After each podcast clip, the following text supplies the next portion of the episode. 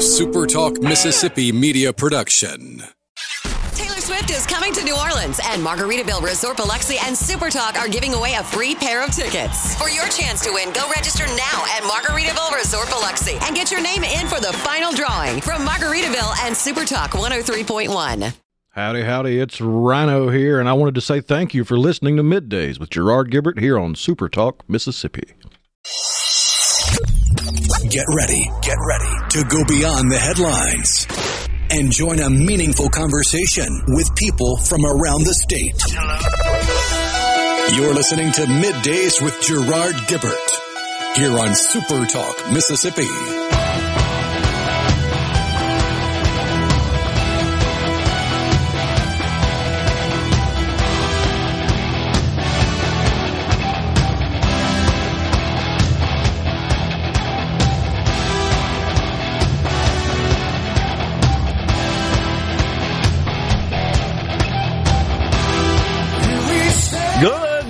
Morning, everyone, and welcome to Midday Super Talk, Mississippi. I'm your host, Gerard Gibert, along with Rhino in the Element Well studio, guiding you through the middle of your day with facts, fodder, and fine music. We are kicking off a brand new, rather chilly week here, Rhino. Howdy, howdy.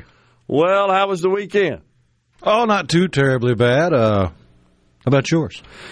Well, it was good. Uh, I will say that I'm a little gimpy uh, this morning. Let me tell you what happened. I went to uh, pick up some food for Julie and me on Saturday evening. And uh, You'd had enough of the leftovers by that point. exactly. Let's something a little different. Well, let me see if I can describe this. You have these parking lots at um, shopping centers where separating the sections of the parking, you'll have a little green space that's curbed. You know what I'm talking about? You Oh, yeah. Plants, trees in them. So I parked next to one of those, and it's um, you know it's a standard rectangular type style curb, six inches or so, I guess, in height. I step out of my vehicle, placing my foot, eh, though I thought, on the curb, and I slipped in doing so, didn't quite have proper footing, and stumbled forward a few feet and instinctively uh, grabbed a crepe myrtle to avoid doing a face plant on the concrete sidewalk there. And as gracefully as I could, of course, and there's someone in a vehicle passing by that observes and parks in the middle of the, the street there, the road, the, the parking lot, hops out of the car and runs over to me. You okay? You okay? oh my gosh. Um, the um, that was quite embarrassing, uh, to say the least. But then I kind of drug my left foot into the restaurant for the pickup. It hurt. It's um, I played golf on it yesterday, but I was I was clearly favoring it. It's better today. But it was uh, just one of those things. Just missed the curb in a bit of a hurry, I guess. Dang it. And it happened. Other than that, it was a good weekend, though. It uh, the front moved through. Got a little rain yesterday, and then in the afternoon, the wind freshened, shifted around from the north there. It finally feels like late November. Yeah, it's going to be really cold tonight, right? Down in the twenties in central Uh, it's not going to be quite as bad as the weatherman was predicting over the weekend. I don't Okay. think we're. He was predicting we might get down to freezing last night. It might go a little lower tonight. And from from what I've checked, unless you're north of central Mississippi, it's going to stay above freezing. Okay. There is a chance for below freezing in North Mississippi, but yeah. Well, uh, it's that time of year, though. I, Oh, yeah. Honestly, though, I'll say a short six weeks or so ago, when it was still in the mid to upper 90s, and for it seemed like a couple of months, it was mid to upper 90s daily with no rain. I started scratching my head. Is it ever going to get cold again? you, do, start to wonder after such a prolonged period of heat and drought. Uh, I think the burn bans across the state have been lifted. Is that true? I saw some something perhaps indicating that. I don't know if every single one of them has, but there should be a, a big chunk of them have been knocked out. Yeah, I, I certainly would feel like. It is uh, what they call Cyber Monday. That coming on the heels of Black Friday. We were, of course, down at Carter Jewelers for Black Friday.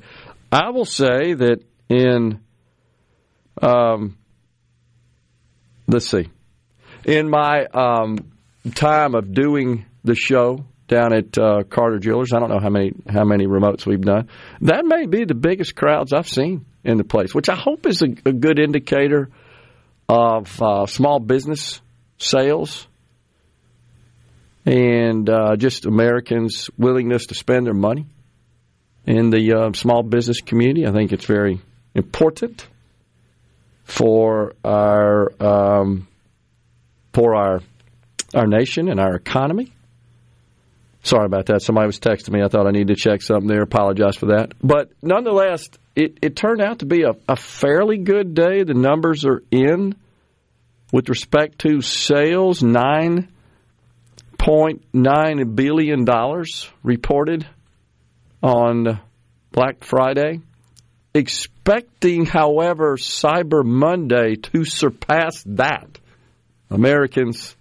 I was about to say you, you've seen the retailers stretching Black Friday out, which can have a detriment to the numbers for Black Friday itself because you got Black Friday deals starting on the Monday before Thanksgiving. Right. And then you have stuff like Small Business Saturday and Shop Local Saturday and Cyber Monday. So you, you have all the, because people only have the same amount of money. It, it feels like less than it was just a few years ago for the same amount, but you got the same amount and you're only going to spend so much of how much you got. So instead of it all being crammed into, we're all going to pack in the stores on this one day and spend all the discretionary income we're going to spend on one day. You spread it out. The retailers spread it out early. The consumers spread it out later, and you wind up with a little bit lower number. Twelve billion is the forecast for retail spending online today for the week it's kind of considered Black Friday week. Right. 37 billion. Americans still out there spending money. Something that caught my attention, I found rather fascinating that's uh, related is that UPS and FedEx no longer the largest delivery companies in the United States. That distinction now belongs to Amazon. Amazon surpassed UPS in parcel volume in 22 and FedEx in 20. I had no idea. And the Wall Street Journal reports that that gap is going to widen in 2023. Now, the U.S. Postal Service handles packages for Amazon, UPS, and FedEx. We should note that. So, technically speaking, they still own the title. uh, also, Merriam Webster has decided that the word of the year, drum roll please, for 2023, authentic. Authentic. Authentic. And uh, the report says that no other words even came close. Authentic cuisine, authentic voice, authentic self, authenticity as artifice. Lookups for the word are routinely heavy on the dictionary company's website, is what they say. And this is apparently driven by the explosion of artificial intelligence because a whole bunch of that stuff ain't authentic. Chat GPT maker OpenAI, of course, you know about their leadership crisis over the past week. Altman, He's out, he's in, he's out, he's in. he's all over the place. Uh, but nonetheless, questions have arisen like can we trust whether a student wrote this paper? Can we trust whether a politician made this statement? We don't trust what we see anymore. Therefore, the word authentic has been distinguished as the word of the year by Merriam Webster I kind of think that makes sense. Just so you'll know, Merriam Webster defines the word authentic. First, it is an adjective, not false, or imitation, colon, real, comma, actual. An authentic Cockney accent is the, oh gosh, true to one's own personality, spirit, or character. Could this not also apply to the radical gender ideology that is sweeping the nation? The one I still can't get over of all the crazy stuff we've talked about with respect to gender and how that's just uh, honestly infiltrated every corner of society. I think it was the University of Nebraska that has some sort of dressing room. Remember that? Where you can go choose the clothing that you feel. and you can do it in a safe environment and just wear the clothes. What did you say? Like a barrel with leather straps on it for people who are agender. Oh gosh. They've got a room, literally, with clothes. So that you can feel comfortable and dress in a way that you believe corresponds with your gender. For all the college kids who are somehow still letting their parents dress them, it's college. That's right. How are you not already picking out what clothes you're wearing? Folks, it's Monday, and uh, today we have Michael Guest, Mississippi's congressman who represents um, uh, the third district of the Magnolia State. He's coming on at 11:05. Ricky Matthews, Super Talk Outdoors at 12:05. Coming right back. Stay with us.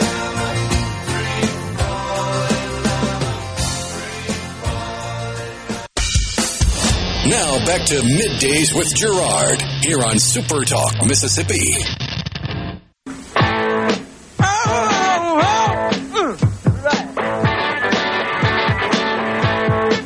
There she stood in the street, smiling from her head to her feet.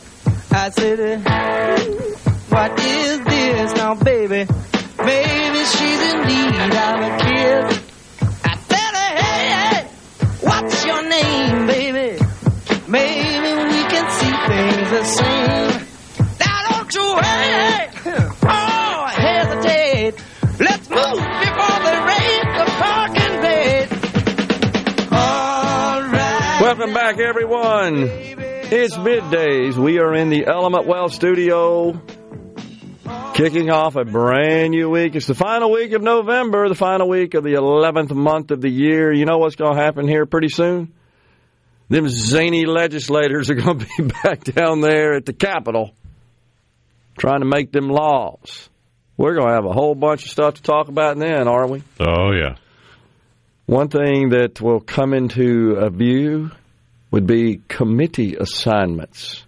Got a, a new speaker, and s thus far the lieutenant. I mean, even when there's not changeover or turnover in speakerships or leadership, you, you usually have shifting and moving and Yeah. adjusting of yeah, committees. yeah, but we do have uh, the return of our incumbent lieutenant governor, who of course appoints committees over there in the Senate, who's been a bit mum about it.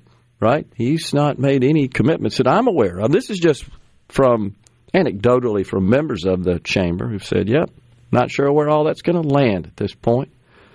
What I need today, Rhino, is I need a few more emails and texts notifying me about deals. I haven't received enough. Oh my gosh, I don't have enough storage in my email for all of them. It must work, otherwise they wouldn't do it, right?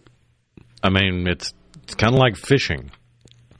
You go out there and you, you bait the hook and you throw the line out there, and you're not going to catch something on every single cast. That's true. persistence is key. That's right. I think uh, direct mail marketing, the rule of thumb is is it 1%? Something really, really low. If you get a 1% response, typically that's considered, Successful. yeah, an economic success. That's right. Uh, that's just the way that the numbers work out. I think that's kind of cool. Oh, Kamala Harris. There's been a lot of talk lately about the Inflation Reduction Act. You remember that monstrosity signed into law by President Joe Biden, which really was anything but an act designed to reduce inflation. In fact, mostly what it did is give you money if you go green. I'm still waiting to see somebody tell me, hey, yeah, because of that Inflation Reduction Act and those credits that were available, I went and got me a new water heater. You heard anybody say that? Solar panels for their home? Electric appliances? I hadn't heard that.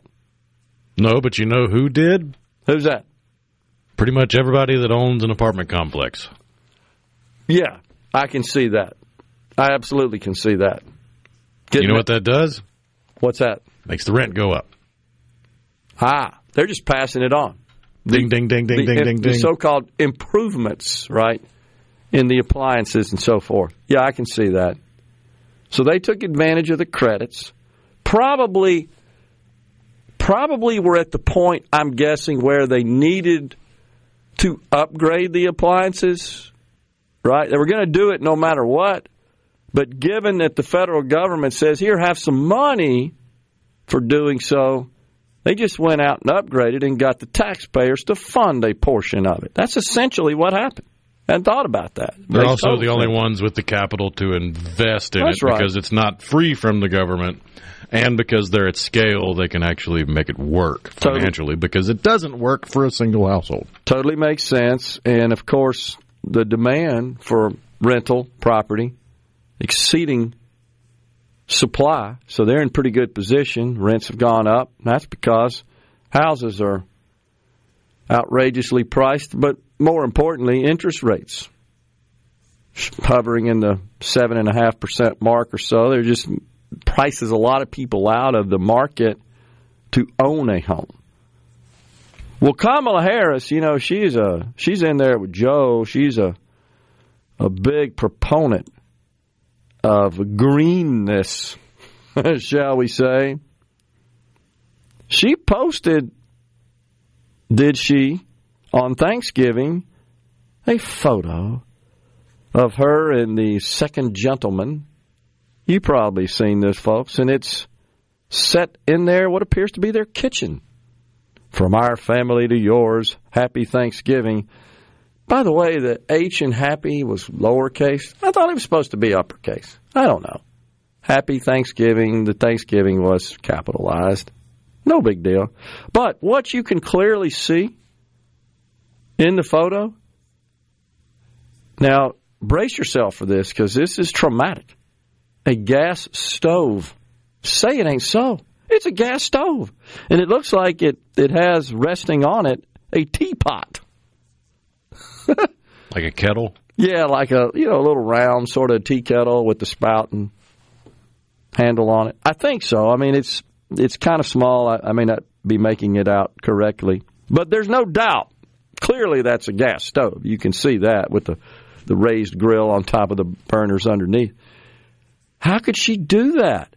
You mean electric stoves for thee, but not for me? Is that what we got going on here? How can anybody ever take these green zealots seriously when they don't adhere to their own policy, to their own doctrine? That's why it gets no traction. But I, I'm waiting to see the data. I think you're right. Probably in rental property, all you really did is subsidize what they were already going to do. But the average homeowner, I just don't know of anybody that said, man, sure I'm glad Joe Biden signed off on that Inflation Reduction Act. I'm headed down to the store today to forklift replace all my appliances and my water heater. I just don't think that happened. I, as a result. Now, if it covered 100% of it, maybe. If you could totally upgrade uh, your appliance infrastructure, but to cover part of it, no, I just don't see it. I really don't. But I just found that to be stunningly hypocritical. Vice President Kamala Harris. I assume that's in her home because it's from our family to, to yours, and she and the second gentleman. You would Well, think even if it wasn't in her home, how could she stand to to even stay one night somewhere with the dangerous, toxic gas range in it? knowing the harm you are wielding on Because wasn't that the whole hoopla about the reason they need to regulate them or ban them entirely is because they release toxins? Yeah. So it's unsafe. heard. Absolutely true. Well, uh, something else that happened over the weekend, something positive, is the exchange of hostages held by Hamas, Israeli hostages, exchanged for Palestinian prisoners.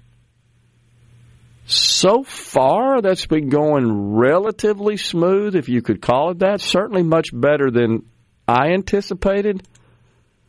Among those released uh, yesterday was a four year old American girl among the 17 hostages released.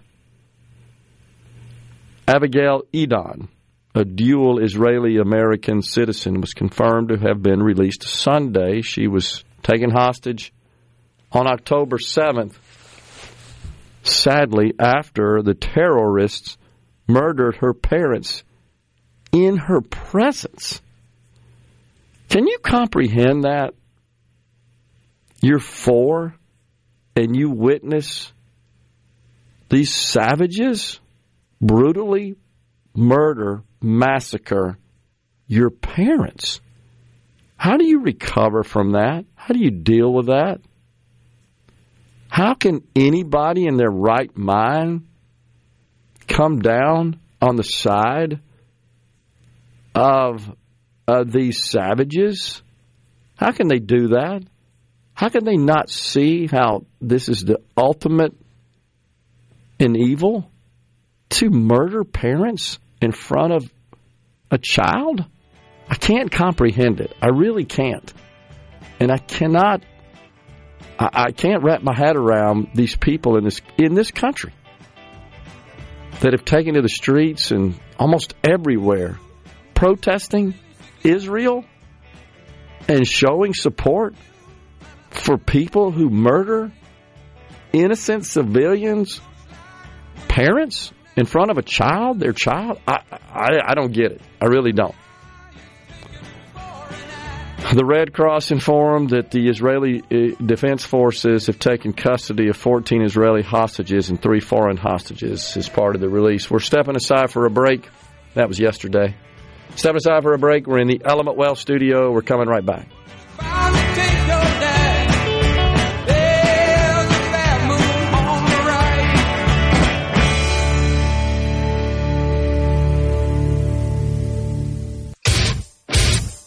You're listening to Middays with Gerard. Gerard Gibert. Here on Super Talk, Mississippi.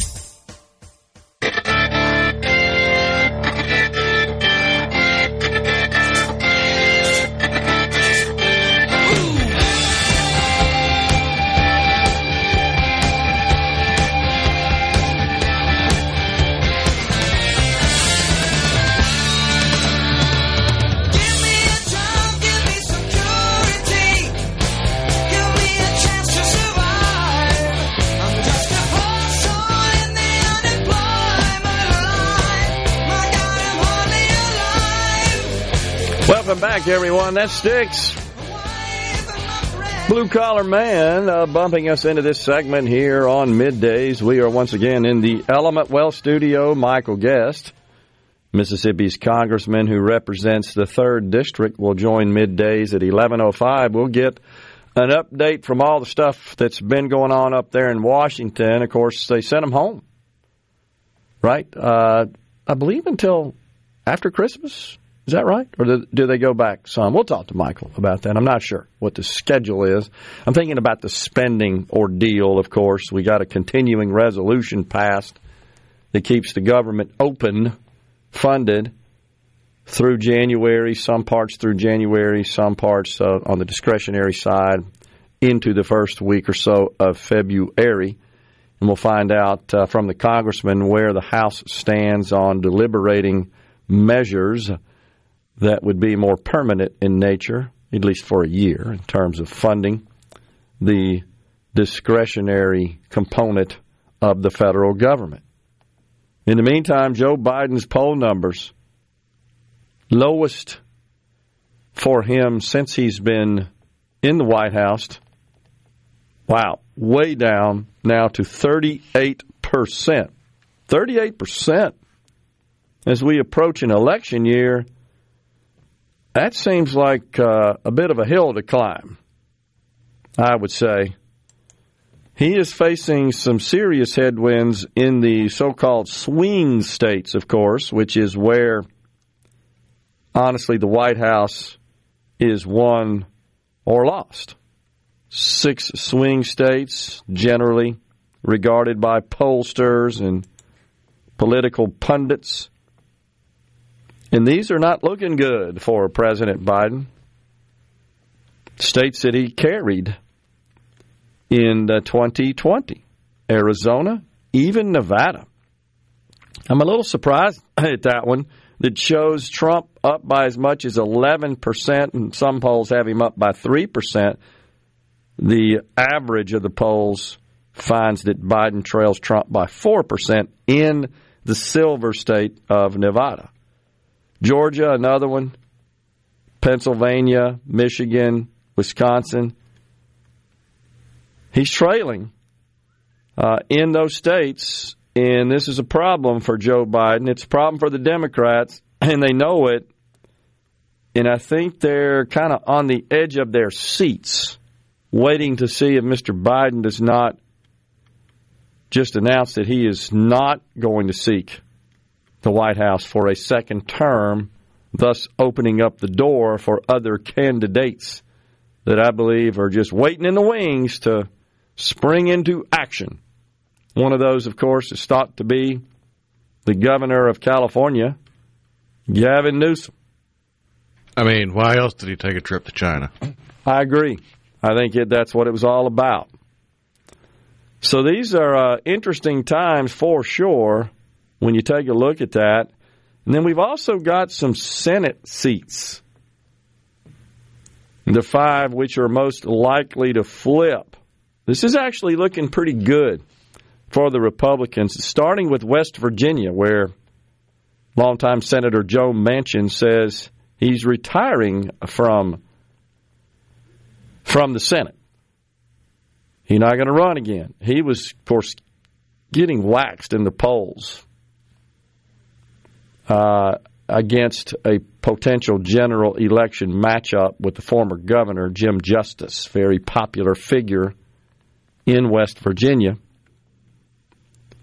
And then there's uh, also another state, Montana. This has always puzzled me. Montana is not a liberal state whatsoever, not a huge population. But Senator John Tester, a Democrat who generally votes with and caucuses with Democrats, it, um, he's considered the lone Democrat with a chance in Montana, but it looks like he's going to face Tim Sheehy, who's a GOP recruit. And this, of course, is in a presidential year. It's expected that that seat may flip, may flip from Tester, the Democrat, to the Republican Sheehy. In Ohio, Sherrod Brown. Ohio is one of those states with a split Senate representation, a Democrat and a Republican. Sherrod Brown, the Democrat,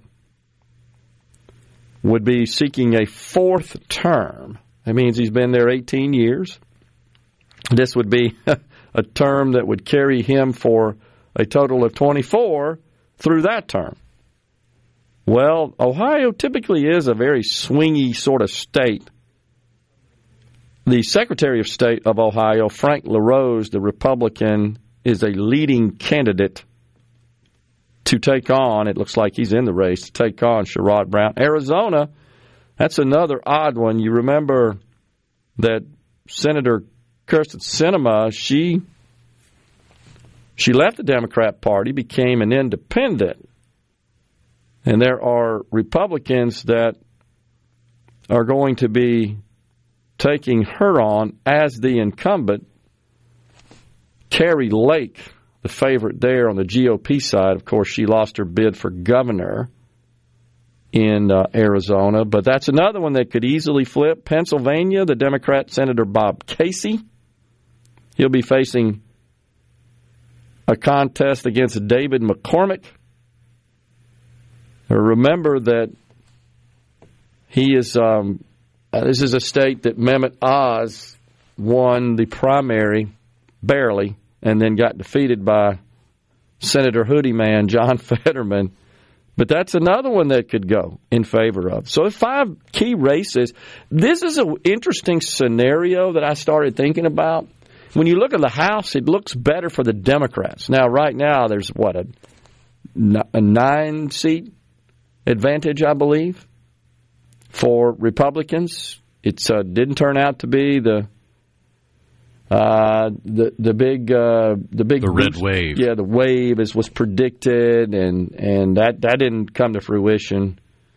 Well, nonetheless, it's a razor thin margin when you consider how many there are in the House, 435, and that uh, often those that won in really squishy districts, uh, they don't necessarily get on board with all that the party in charge is pushing. That's that's clear. The, the, the spending debacle proves that.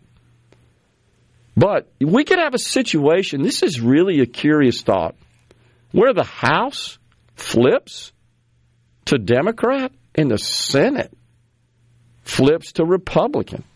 Right now, of course, it's 50 50, but in the Senate. But we got a Democrat vice president who serves as a tiebreaker, who I think has cast more tie breaking votes, if I'm not mistaken, Rhino, than any vice president in history. But how weird would that be? Suppose we get a Republican president, a Republican Senate, and it may only be a couple of seats. That's all it takes. And a Democrat House. I'm not so sure that's bad in that at least we know for the most part, no no bad legislation would get through. It just means that we can't get good legislation through. I still predict that 2024 after the election next year, man, the Tax Cuts and Jobs Act, the so-called Trump tax cuts, the individual provisions expire at the end of 25. What a monumental war, literally, that's going to be on Capitol Hill. And you're not hearing a whole lot about that right now. It's kind of out of sight, out of mind, but it will be. It will be a major issue, I predict. Meanwhile, here at home in the city of Jackson, not really good news for our capital city with respect to population. Decline uh, ranked second among the top 10 cities with a decline in population over the years 2017 to 2022. That's according to a smart asset study. 344 cities with a population exceeding 100,000 were examined. Wow, a 12% decline in population from 17 to 22, from 167,000 to 146,000. That's 20,000 exiting Mississippi's capital city. You think they're like listening? You think that city leadership is recognizing this?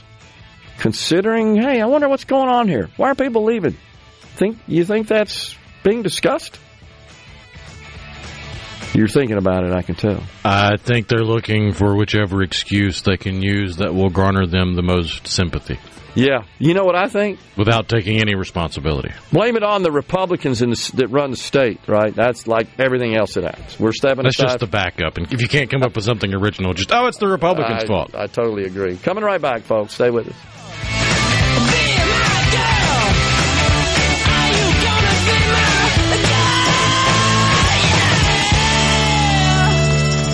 You're listening to Middays with Gerard here on Super Talk, Mississippi.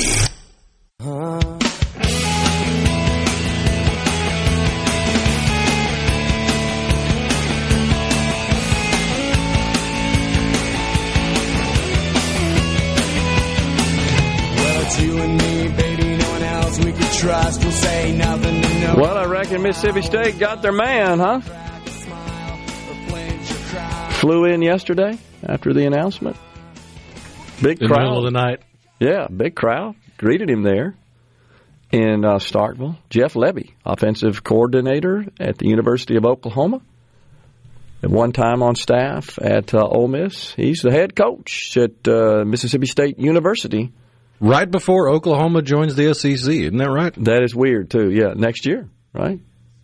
So I'm seeing predictions that Ole Miss may face off with the University of Texas in the Cotton Bowl.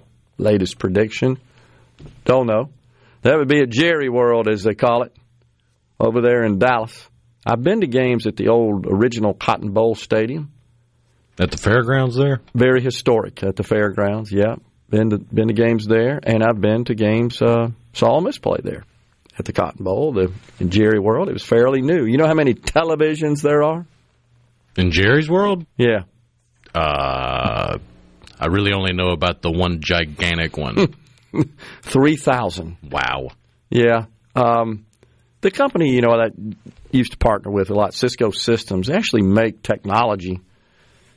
I- I'm trying to think of the, the branding of it. It's Stadium, some Stadium Net or something like that. But uh, I knew the folks over there, the Cisco partner that did Jerry World, this big, giant networking project. Of course, all of the devices, including the televisions, are are all connected. Oh, yeah. You don't run around with your fingers turning them on and off. They're all networked in there. But 3,000, that's a bunch of TVs, isn't it? Under one roof. I don't think That's the that's the way you have to build a stadium in today's day and age for it to get the kind of crowd you need to pay for it. I think that's right. I mean, you, you literally are not ever where you cannot see the game Right. in the stadium. No matter where you are, there it is on a TV. With 3,000, you think you could achieve that. Well, with 3,000, you can always see the game. You can always keep up with the scores from around the league. Yeah. You've got the interactive screens where you walk up to it and it's got pre recorded messages from the players that are right down there on the field, but they'll have a conversation with you That's absolutely true. And you know, the one thing I recall or take pictures with you uh, on the screen. It's kind of crazy. the last time I went, the the screens, the, the is it four? I guess that sit atop that hang from the ceiling atop the center of the field. They're so big, Oh, yeah. Just you find yourself looking at them instead of down at the field. They're just so big and so clear. I mean, it's very high quality. At least I did. It may be because I was kind of sitting high up, where almost eye level. Didn't have to, you know, strain to look up to see them. But it's uh, it is an impressive venue, no, no doubt about it. On the C Spire text line, we were talking about uh, the weather this morning in Gravestown, North Mississippi. That is, our thermometer had 27. A little chilly, but naked deer hunting fun. Have a good one, y'all. KG. Interesting. Jeff in Hattiesburg, do you see foresee anyone running against Roger Wicker? I think Jeff he's got two primary challengers right now, if I'm not mistaken, that have filed. Representative Dan Eubanks from DeSoto County and Ghannon Burton also, I believe, have, have filed. Let's see here. What else? Redden Ridgeland says many of today's educational institutions require or issue tablets and laptops. It would have taken a heck of a lot of code to write a monitoring program which could authenticate the production of written work from students. Write it in your free time and make a million off of it. You could buy a nice boat on me. we were just talking about Merriam Webster has uh, announced that the word authentic is the word of the year, and this comes be- behind a wave of artificial intelligence and so much of what you read these days and see, you don't know. Was it AI generated or was it authentic, done at the hands of a human? My mother in law is 83, had a gas stove her whole life, no side effects yet. Talking about Kamala. Um, posting a photo of her and the second gentleman, almost said first, second gentleman there in their home, wishing everyone a happy Thanksgiving. And clearly in the photo, you can note a gas stove, which are being banned in some parts of the country, some states. It's it's certainly the Democrats' goal to completely eliminate the use of natural gas. They want to do away with it totally. Which is the ultimate irony because it wasn't that long ago that natural gas was considered green. Yeah, that's exactly right. What happened to that? I still think it is. I'm on that side. I, I bet Biden doesn't know his rating is that low. We just shared he's got an all-time low rating since he's been in office of about 38 favorability, 38 percent. Dan in Hattiesburg, uh, let's see, I'll look at that later. Dan, thanks. Uh, Chris from Oxford said that. Oh, he sent us a photo. That what he say? That's my big head. yeah, he said they had a pro-Palestine march in Oxford on the I square. I see that. Yeah, I can tell that's what it is. That's my big head with the arm on the bar. I got you. Thanks for that. Smart asset. I believe my boss called me something like that one time. Louis from the six six two. That's in response to the story we shared where Smart Asset said that the capital city of Mississippi, Jackson, ranked second among large cities that lost population between 17 and 22. It is time for Fox News and Super Talk News. Top of the hour coming back.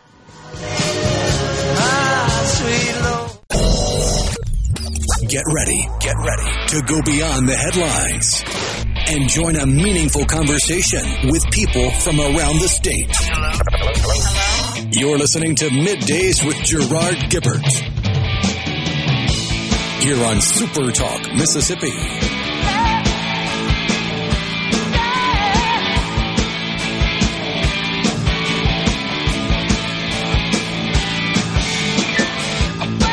Welcome back, everyone. Hour two of middays. We're kicking off a brand new week. By the way, we're going to be in the studio all week here at Super Talk headquarters. It's a short show today. Ricky Matthews, Super Talk Outdoors at uh, 12.05. But right now, it's our good friend Congressman Michael Guest. He represents Mississippi's 3rd District. Good to have you in here, Congressman. Gerard, great to see you again.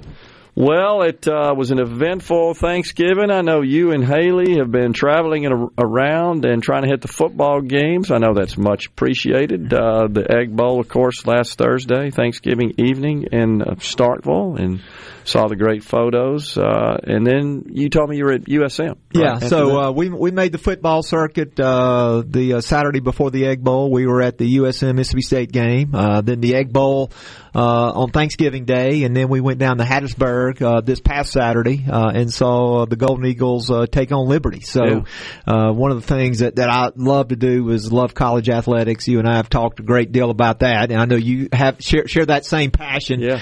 Uh, and so uh, we got a chance to go around and uh, watch some college football and uh, to support uh, all of our Mississippi teams this weekend. Well, I know that uh, you enjoy being back in your home state of Mississippi, but you got to go back when? Tomorrow morning, 6 a.m., so I'll be on the early direct flight back. Uh, have been home now for about 10 days, which is nice. Um, we've been in D.C. really since the August recess, uh, so uh, 10, 11 weeks straight. Now, I do get to come home on the weekends, but you're flying in on Friday, you're flying back up Monday or Tuesday, so you're not getting a, a whole lot of time to uh, engage people back home. But I'll be flying up tomorrow morning. We've got a three week stretch uh, that we'll be in D.C. before we'll take our Christmas uh, recess, uh, and so we'll be working for, for those three weeks. And then, of course, when we come back in January, uh, we know that government funding uh, will be something that we're going to have to address very quickly. Uh, government funding will run out on uh, a portion of the government late January, uh, the other portion of the government early February because of that laddered CR approach uh, that that passed.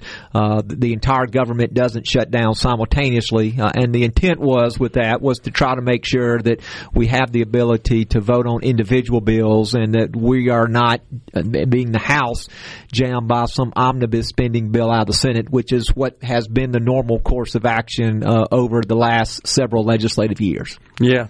So give us an update, uh, status of where we are. There are 12, in regular order, there are 12 separate spending bills to fund that discretionary aspect of government. How many have passed? How many, the House, that is, how many uh, remain? Uh, so we've passed seven of the twelve. Uh, the Senate has passed three. Uh, so we have sent seven of our spending bills uh, over to the Senate. Uh, the intent is to, on the bills that we've passed, to try to go ahead and begin the negotiations between the House and Senate because ultimately whatever we pass in the House, we have to marry up with what's going to be passed in the Senate. Uh, and we know that the priorities in the House are going to be different than the Senate. Uh, and so we hope that those discussions uh, will take place very quickly, begin taking place uh, hopefully this week, and will continue through the Christmas break so that when we come back in January, the, the plan is, or the hope is to get back to regular order where you're voting on individual spending bills. Okay. And you're not voting on all the bills, either all 12 together as an omnibus spending bill, which you often hear, or sometimes the bills are broken up into, say, six and six or eight and four. Uh, those are often referred to as minibuses, but where we're combining spending bills together. You know, the, the, the great thing is, at least in the House, we've written our spending bills to lower levels than we saw last year.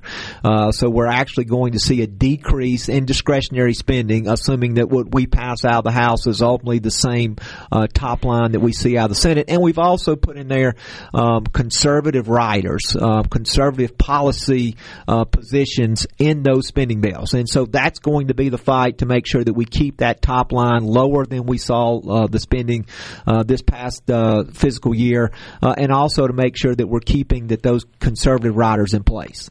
Of course, Chuck Schumer, who essentially runs the Senate for the Democrats there, uh, he, he's kind of made it clear in his communications that uh, these bills that would, in fact, reduce spending, especially on the non-defense aspect of it, that uh, he, he's not too keen on getting that through the Senate.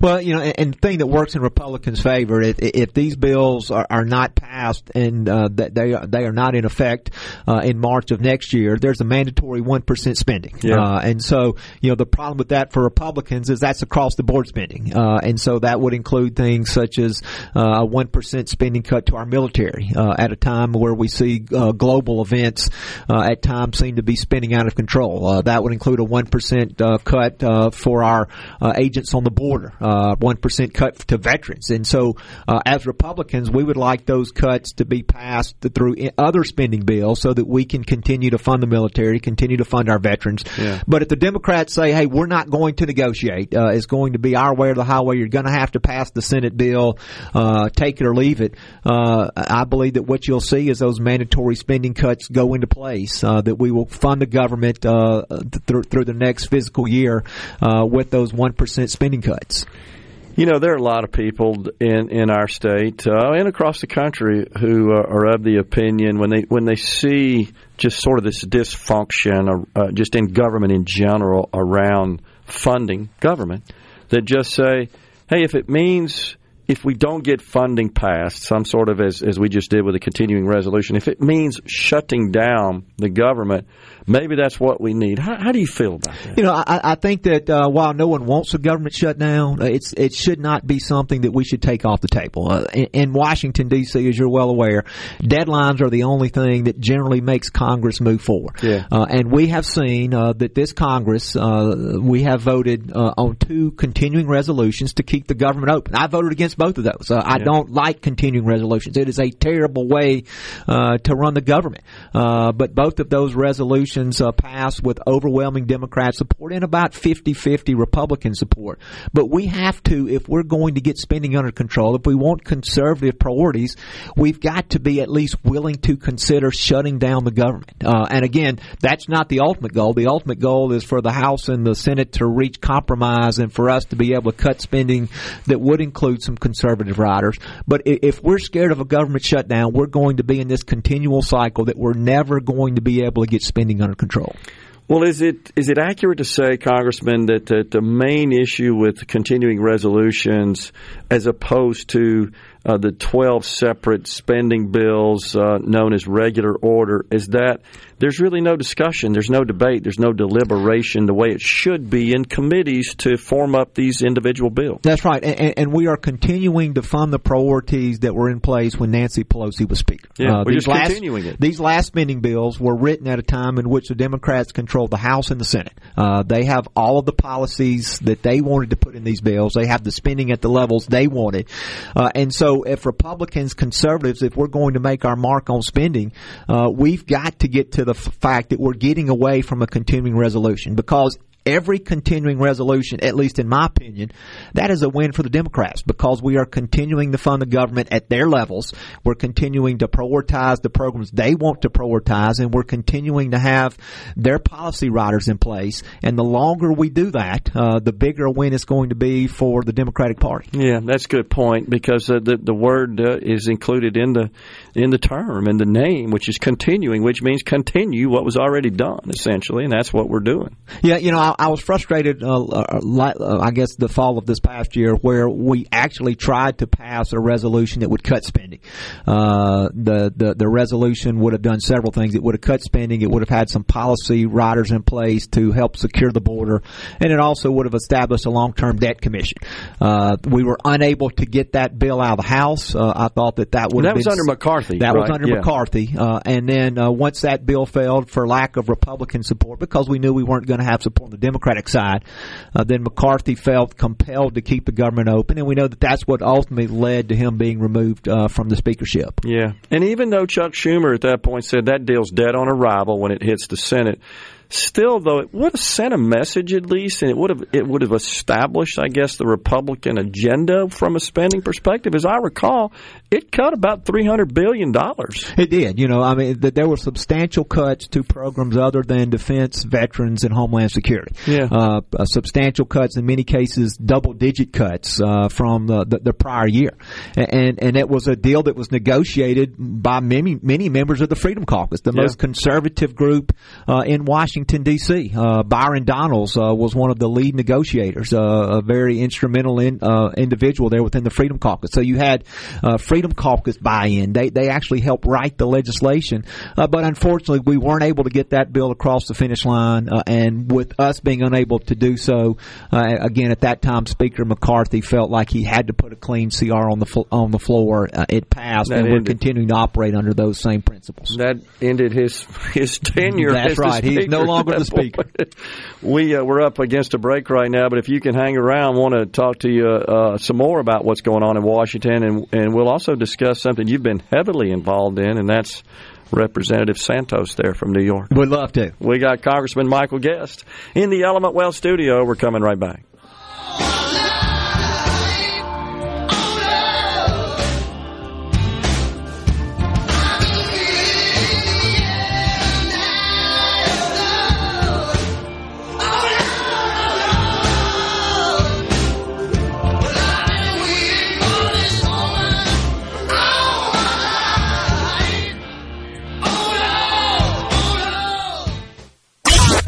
Middays with Gerard Gibert Let's do this.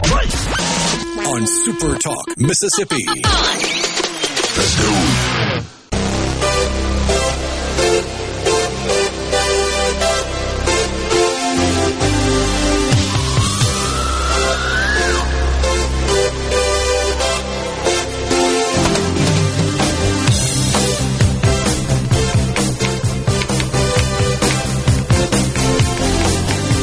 Welcome back, everyone. It's middays. We're live in the Element Well studio. Our guest is Congressman Michael Guest. He represents the Mississippi's third district. We were just talking about uh, this continuing resolution situation. Wow, we uh, so McCarthy's out. Mike Johnson ultimately becomes the speaker, and this is the first thing he's got to contend with. And this isn't easy. This is hard. You're exactly right. You know, you know, he, he comes in uh, with three weeks before a government shutdown. Now, I will say uh, he was very quickly able to pass. Uh, I think there were four spending bills Yeah. that he was able to pass uh, after becoming speaker. He was also able to pass out of, out of the House uh, aid to Israel.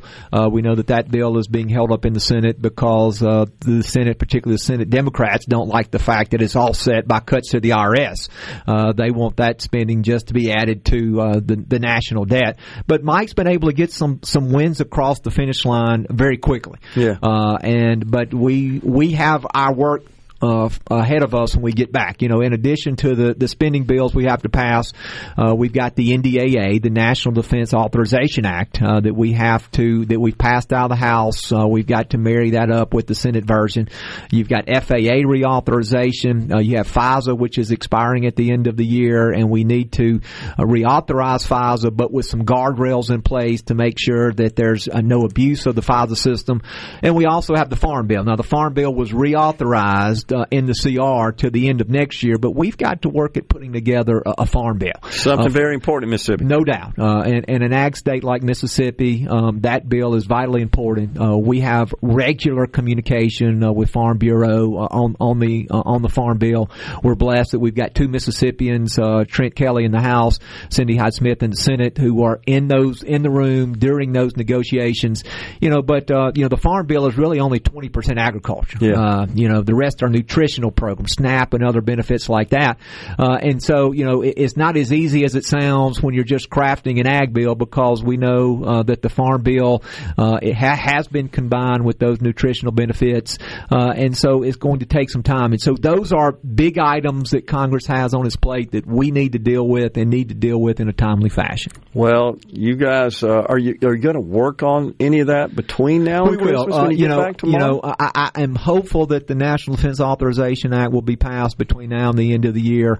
Uh, and I'm also hopeful that, that we will get something done on the FISA reauthorization. I don't think anyone wants to see uh, FISA uh, go away completely. Uh, I think it is an important tool, uh, but again, a tool that needs procedural safeguards in place. And so those are those discussions are ongoing, uh, and I hope that we will have something to vote on between now and the end of the year. I don't think that reasonable uh, thinking people, congressmen, believe that, that, that our defense does not need sufficient funding to protect uh, our nation. I mean, that's the government's number one priority. But there are concerns. I'm sure you're aware that the Pentagon once again failed its audit. And failed miserably. Bad. Yes. What can we do about this? You know that, that that's going to be something that you know we're going to have to try to see what we can do to increase oversight. Uh, the inspector general and others making sure that they're digging into uh, the, the, Pentagon's budget and the Pentagon spending. Uh, because look, we want to support our troops, so we want to make sure that they're the best equipped military military force uh, that we can put on the battlefield. We want to make sure that they have what they need to go fight battles and return home safely. But we also have to be very concerned with the spending within the military, particularly yeah. waste and fraud. And I think yeah. that that's what you're referring to. Yes. We have a great deal of waste and fraud that, that is currently ongoing, and money that should go into weapon systems uh, is instead uh, go, going into to this fraud that we're seeing. You know, also, you know, you talk about some of the programs within the military, the wokeness that we see within the military. And I think everyone uh, is so tired of that. We want a military that's not focused on, and it's not some social experiment, but we want a military that we can put on the battlefield and, and, and that, that can fight to protect our freedoms. And in a, in a time in which we see uh, in the Middle East, uh, with what Israel is going through now with Gaza, we have the continual battle in Europe between Russia and the Ukraine uh, over in the South China Sea. Uh, we see that China continues to saber rattle toward Taiwan. You know, we are uh, probably in one of the most dangerous uh, political times uh, internationally uh, that I've seen probably since the Cold War. No and doubt. we must be prepared if uh, if our nation is called on to be able to uh, send our troops to be able to fight to protect our freedoms. We hope we never get there. And one of the ways we don't get there is kind of the Reagan policy is, you know, peace through strength. when people see America as weak, then they take the opportunity to act. And so if they see that we have the ability to defend ourselves, uh, the, the, hope and the goal is that that will keep us out of conflicts across the globe. Well, I think I represent uh, our fellow Mississippians uh, and certainly those in your district, Congressman, that uh, we got to take this forward to leadership and say, guys, it's unacceptable for our Pentagon, which gets $800 billion a year, to not be able to account for all the money and all the assets that they've purchased with that money, which is why they failed the audit. Um, so I- I'm asking you, I'm requesting of you on behalf of people. And I know you feel the same way. Let's get the leadership and say oversight. I think it's a great idea. We got to have an investigation into this. Yeah, and, and and people that are responsible, they've got to be held accountable. You know, and Yeah. and, and I think that's what frustrates uh, members of the public. I know it frustrates me is when we identify people who are responsible for these things, they're never held accountable. Exactly. Uh, they're never fired. They're never terminated. Uh, often they're promoted to Yeah. to, to another job, uh, and, and and that's just wrong. It's you know? totally wrong. Uh, if there's criminal fraud, they need to be prosecuted. Uh, if it's just ineptness, they need to be fired, and we need to put somebody in there who can do the job and do the job correctly. Well, uh, your your last comments there, that's something you have some experience with. So um, go to Mike Johnson and, and uh, Armed Forces and say, guys, we got to do something about this. So, Well, and uh, you know, I, I will see uh, Mike uh, and uh, Mike Rogers, who's the chairman of Armed Services. Of course, we know uh, on the Armed Services side in Mississippi, you know, we have the Wicker. ranking member in Senator Wicker, Yeah. uh, and so uh, and then Trent Kelly also Yeah. serves on the Armed Services, and so uh, this will be something that, as a Mississippi delegation, that we will remain focused on. Uh, yeah, again, uh, the fact that they failed their audit and they failed it so miserably uh, should be something that, that all Americans should be concerned because that's our that's our hard-earned taxpayer Absolutely. dollars being misspent. just because of their military, they don't get a pass on that. That's right. Yeah, yeah, and you know, and every year we're looking at increasing military spending because again, we want to invest that Sure. in weapon systems and training. We're not wanting to to say, well, a a certain percentage of that is going to be misspent because of, Yeah. of fraud or ineptitude. Totally agree. All right, let's talk about. Um, wow, George Santos, representative from New York, flipped a seat up there, seat that Republicans need to retain. Uh, you serve as chairman of the ethics committee. You've been very vocal, and and uh, your your face and, and some of your statements have been broadcast uh, as they should be. This is a bad dude. It is, you know, um, you know, just just taking away just the, the, the general lies and deceits, you know, that we know of. I mean, Mr. Santos lied about his education, uh, both uh, graduate school, uh, postgraduate. You know, he lied about his employment. work, uh, yeah. uh, his uh, he lied about the fact that he had employees who were killed in a mass shooting in Florida. Uh, you know, he lied and told people he was Jewish, and then later came back and said, "No, I'm Jewish." Uh, you know, and and look, those statements alone are, are troubling enough, but that's not why we're seeking to uh, expel uh, Representative Santos. Uh, there was an eight-month investigation conducted by the Ethics Committee. Uh, an investigative subcommittee was in panel. Uh, they interviewed numerous witnesses. Uh, they issued a, a large number of subpoenas, looked at almost over 100,000 different pages of documents, uh, and they came to the conclusion uh, that Mr. Santos, through a web of different accounts, whether it be his uh, campaign account, um, his uh, uh, leadership PAC, uh, his business account, and he had really an unregistered uh, group called Redstone uh, Strategies uh, that was really an unregistered FEC super PAC that he was enriching himself, uh, that that money was not flowing to his campaign, but money was flowing to him personally. And I think the report bears out some of the expenditures, paying his rent, paying his credit card bill, uh, ATM purchases, Botox. Botox, uh, luxury purchase at high end, uh, um, uh, uh, high end stores. Uh, Ferragamo shoes. Ferragamo, you know, uh, OnlyFans, you know, I mean, yeah, I mean, so you know, and, and, and the amount of fraud and abuse was something that is unprecedented. Right. We, we've never seen that before. Uh, and you know, if Mr. Santos is expelled, uh, which requires a two-thirds vote by Congress, he will only be the sixth member of Congress that has been expelled. Uh, three during the Civil War, uh, two that were, were expelled because of federal convictions, uh, and so Okay. he would be the, the sixth member of Congress. And so this is uh, this is something uh, uh, an an action, if you will, that is uh, I won't say unprecedented, but not something uh, that, that that we see uh, on a regular basis. But I do believe that based on the extent of conduct, that expulsion uh, is a is a pr- appropriate remedy. Well, I know, Chair, the Ethics Committee in the House, you've been leading the charge on that. I believe it was a subcommittee, right, that did the investigation. Yeah, that- investigative subcommittee. Yes. that uncovered all this nonsense. But we need that seat. He, Yeah. he doesn't need to be in Congress, in my view, but we need to keep the seat. We need to get somebody and- good to run in that and- district. And, and and other New Yorkers think that we do have a chance to, to keep that seat Okay, if he is removed. Good. I think that would actually help. No doubt. Appreciate you coming on, Congressman. Yes, sir. Good to Thanks, see you. Gerard. Congressman Michael Guest represents Mississippi's 3rd District. Has been our guest on middays. We're stepping aside for a break. Half an hour left in today's program. Stay with us.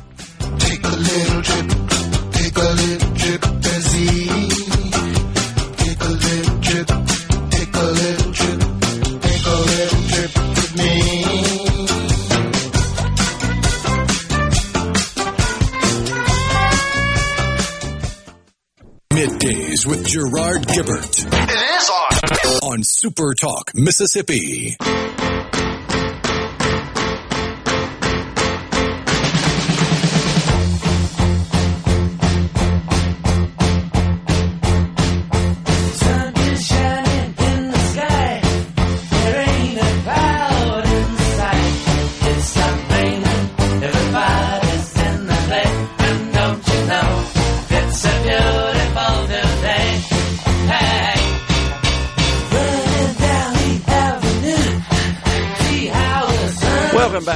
Everyone. Middays on a Monday, kicking off the uh, brand new week, the last one in the month of uh, November.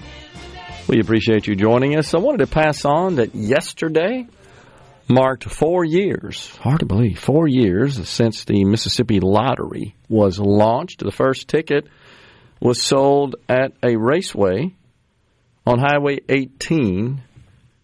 Yeah, that's in the district represented by Representative Alyce G. Clark, for whom the law is named which established the Mississippi Lottery, known as the Clark Act, uh, was present. It was a big day down there in uh, South Jackson on Highway 18. Representative Clark was escorted by then president of the Mississippi Lottery Corporation, Tom Shaheen we had the sweet potato queens on on hand and um, an Elvis impersonator. Big day. She was escorted into the store and purchased ticket number one. Since the lottery has been operating, it has uh, generated one uh, point let me make sure I get this right. I did the math yesterday. Yep, 1.94 billion of gross revenue. That's just gross sales of tickets. And that has yielded 504 million of net proceeds. That's the accounting terminology in such uh, an entity. It's equivalent to profit, essentially, in the private sector. 504 million dollars have been produced for the state. Remember that the first 80 million produced in a fiscal year, first 80 million of net proceeds transferred to the state highway fund. That to uh, pay for roads and bridges, and the excess in a fiscal year over that first 80 million transferred to the education enhancement fund, also known as the EEF. So I got to tell you that there are a lot of folks that um, did not think that the lottery would be even remotely as successful as it has been. And by success, I mean in terms of gross sales and net proceeds generated. In the law itself, there's a statement in the Act which says that the mission of the corporation is to maximize revenues for the state of Mississippi. I believe it has achieved that. I've been honored and blessed to serve on the board. That at the request of Governor Phil Bryant 2018 when the act was passed into law in a special session in August. The board is fantastic and the team at the lottery are really, really good at what they do. And uh, I, I'm proud of them and their efforts and their accomplishments. So I think overall it's been a positive. I really do for the state of Mississippi, which became the 45th state to establish a state lottery. Only five have not. One of those is our neighbor to the east, Alabama and then Nevada and Utah, Alaska, in and Hawaii. Just want to pass that on, though. I think Representative Clark, if I'm not mistaken, Rhino did not run for reelection. I think she retired, having served in the House of Representatives for many years. Uh, represents South and West Jackson, a district that covers that. In fact, I grew up in the district that she represents over there in West Jackson. She was a longtime advocate for a lottery in the state. But it, it is done well, and we appreciate all the efforts of all those involved. We've got great partners as well that are in, involved in the lottery. Ben from Madison says, Thank you for bringing that issue up. It can be a difficult topic for many legislators to talk about given the time frame. I believe Ben is referring to our question of the congressman about the Pentagon, in his words, miserably failing the audit. So we should all call on our representatives in Washington to to uh, really dig into this. And as the congressman said, need to be held accountable. This is just unacceptable. It and it's, I think, as much as anything, what it demonstrates, exhibits, is just incompetence. It's incompetence. It doesn't necessarily mean that there's something nefarious or inappropriate or illegal going on, but but you you can't just jump to that conclusion. But you've got lots of uh, uh, of reasons to do so. It's just unacceptable. The taxpayers deserve more than that, and those in charge ought to be ashamed. Honestly, I wish they worry more about that and uh, ensuring that our armed forces are lethal and less about pronouns. Unbelievable to me uh, how that has has really kind of dominated their uh, their attention. Joint Chiefs of Staff, General Milley, who could forget, famously said, number one challenge we have in the military is white rage. He offered zero examples of that that I can recall. I don't remember him ever saying, yeah, we had white rage here and there and this is this is uh, what happened. I never heard any such reports. But I I feel like it was just kind of the thing that he felt like he needed to say during that time period, which was right after the George Floyd incident. You probably saw, folks, that the officer involved in that incident, who was convicted, in jail, was stabbed injured. I don't uh, don't know the extent of the injuries, but I believe was attacked inside the prison walls there. Kind of wondered why it took this long. Honestly, I figured something. You don't want any of that sort of stuff to happen inside the gates of a prison, but the fact is, it does. And I'm surprised. And I don't know if there have been any sort of special accommodations made for him now as a result of seeing that he's a target. Not that we didn't already know that. And those accommodations, from a security perspective, may have already been in place, but they're not perfect. And it's uh, it, it's difficult to ensure that nothing ever happens. So we'll see where that leads. The congressman was talking about this this spending negotiations that they're going to get back on here when they return. He said he's got to head back to Washington tomorrow, and as he indicated, middle of January, some parts of the government are no longer funded, and then the first couple of weeks of January, through this laddered approach that was advocated for by Speaker of the House Mike Johnson, I think you're going to see a rather bitter showdown on this. I, I don't think this is just easy peasy, no matter who's the speaker. Uh, corralling all the various uh, members and their needs and wants and positions is going to be difficult to, I think, assemble all that into legislation which can pass both chambers and and then be signed into law by the president. It's uh, going to be something to behold for sure. We'll be we'll be watching it. In the state of Mississippi, we were talking this morning internally here about what might be the priorities, uh, Rhino, when the legislators are seated in January and we will have a new Speaker of the House. I think most expect that to be Speaker Pro Tem Jason White replacing Speaker Philip Gunn. And then we've got um, a returning lieutenant governor, a returning governor. Both incumbents prevailed in their elections, respective elections. But what do the people believe to be priorities? We were discussing that. Many think that the ballot measure, the ballot initiative process, I should say. I agree. That's something that uh, I've described as unfinished business. Anytime we interviewed, as you recall, members of the legislature on the program towards the end of the session or even post the session, I sort of felt like that was something that it kind of had some false starts two years in a row. Couldn't get it across the finish line. So you've got to believe that will get some attention. Where that will land, man, it's anybody's guess. I think that will be on the table. I think um, education savings accounts, so called school choice, I think you're going to see more emphasis and debate over that. I know the governor, I, I believe, based on observing his, his many speeches and, and uh, campaign uh, messaging, I believe he sees elimination of the state income taxes, his top priority.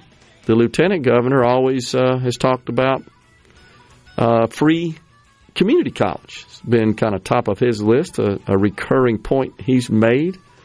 We've also got the health care dilemma in the state of Mississippi as well. So, lots of things they'll be negotiating down there at the Capitol. We're coming right back with a final segment on middays on this Monday after these messages.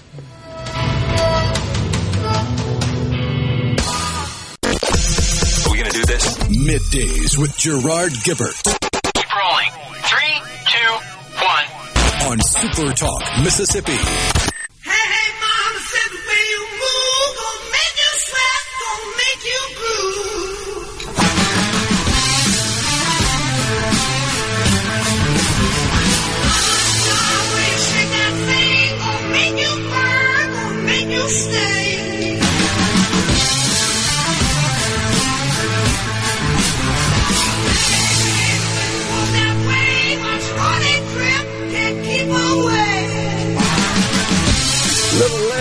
Zeppelin.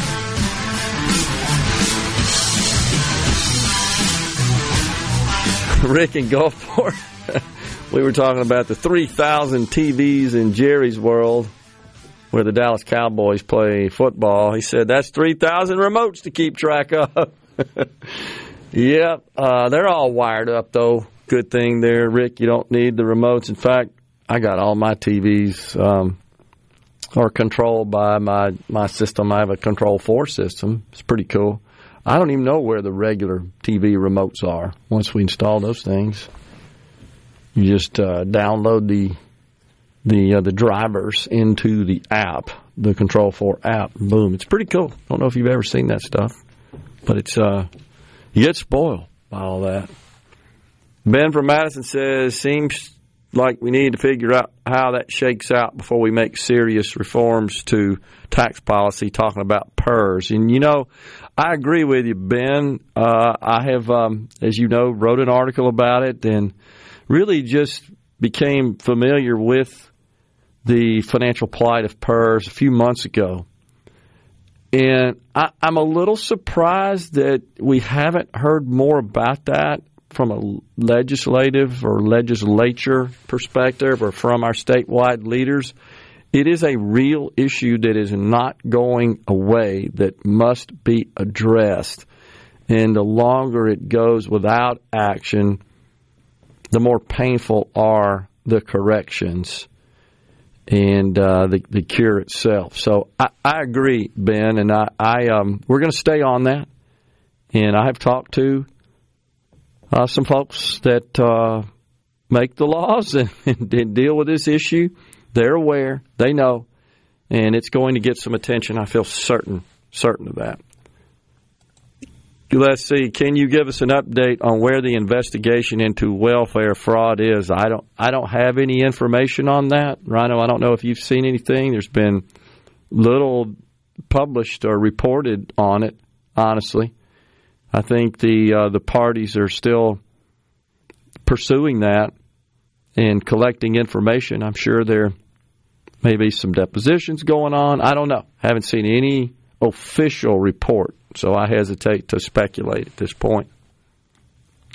Malcolm from Tishomingo points out, yeah, fraud is illegal, and I think he's referring to Representative George Santos. It is, and he he broke campaign finance reform law And so I applaud Congressman Guest for pursuing uh, an investigation and um, and, and even uh, proposing that he be um, he be expelled. I mean, he, he broke the law, and I, I don't think we can just wait and say, well, he's not going to run again. And as the congressman pointed out, we don't know if that's true or not. I mean, he may say that today. I mean, a guy that clearly has got a history of lying, he may even exceed Joe Biden in that department. He's compressed it. Let's put it that way. But his whole life was a lie. How does he get elected, Rhino? I cannot figure that out. How could you commit such excessive lies like that, engage in that, and, and then present that as your resume and get elected? How does that not get uncovered, revealed? Well, that comes back to the idea that he has done this before without any real intention of winning. He just so happened to win. Yeah, I guess so. But you know what I'd like to say here, though? To those that sometimes accuse us here on the show of, of we never call out our own. And of course, that's completely false. We do. And in this case, I'm ashamed, honestly, that this guy's a member of the party that I support, and I think he needs to be expelled. And so does the congressman. Michael Guest. He made that clear as well. And he's discharging his duty as chair of the Ethics Commission, uh, Committee in the House. He's got to pursue that. There's grounds for it. But can you give me an example of where the Democrats do that, Rhino? The same people that are accusing us, essentially projecting on us, right, of never calling out our own, are the very people that won't call out their own. Am I missing something there? I don't think so. I mean, if if that's the case, let me know. Are, are they calling out Kamala Harris for having a gas stove in their house while they're running around the country telling everybody that gas stoves are evil and natural gas is going to end the planet as we know it? Where are they? Why are they calling out the vice president? Does that set a good example? I don't think so. Unbelievable. We're out of time here today, folks. It's Ricky Matthews, Super Talk Outdoors after Fox News and Super Talk News. We're back with you again tomorrow. Until then, stay safe and God bless everyone.